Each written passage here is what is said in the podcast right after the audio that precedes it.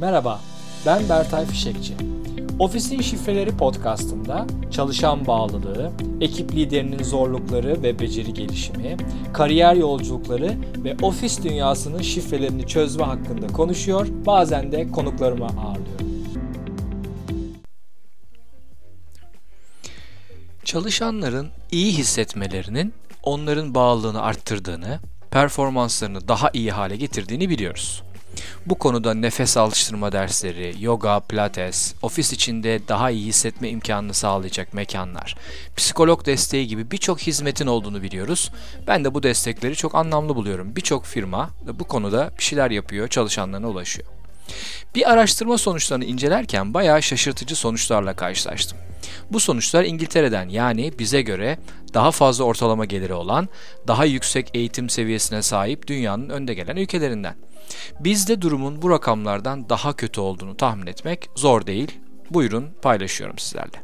BITC Mental Health at Work 2019 raporuna göre çalışanların iş dışında sebeplerden düşük duygu durumu raporlayanlarından %24'ü bunu finansal zorluklara bağlamış. Çalışanların %34'ü finansal durumlarının moral durumlarını kötü etkilediğini söylemişler. Tam bunu düşündüğüm zaman diyorum ki bizde bu oran daha fazla olabilir. Çalışanların sadece %5'i iş yerlerinde bireysel finansal danışmanlık hizmetine ulaşabildiklerini belirtmişler. Çalışanların %36'sı finansal güçlükleriyle ilgili iş yerinde konuşabildiklerini ifade etmişler. Tabi büyük çoğunluğun bu konuyla ilgili iş yerinde konuşamadığını anlıyoruz burada. Yine ülkemizdeki rakamların daha da negatif tarafta olduğunu tahmin ediyorum. Ankete cevap verenlerin sadece %18'i işverenlerinin finansal zorluklarla mücadele için destek verdiklerini söylemişler. Burada da böyle bir algı var. Bence bunun çözümü hele günümüz Türkiye'sinde çok zor olabilir. Fakat örneğin psikolog desteği veya benzer hizmetleri çalışanlara sunan firmalar belki bireysel finansal danışmanlık hizmetleri de almak ve çalışanlarına bu hizmeti de ulaştırmak isteyebilirler. Faydası olabilir.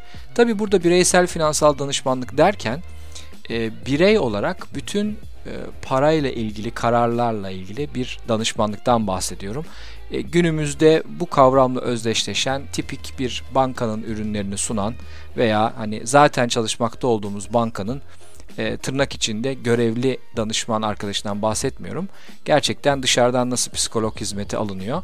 Onun gibi bir e, hizmet varsa ve bu hizmet çalışanlara ulaştırılırsa şirketin farklı bir e, destek verdiğini ve çalışanlara dokunduğunu düşünebiliriz. Teşekkürler.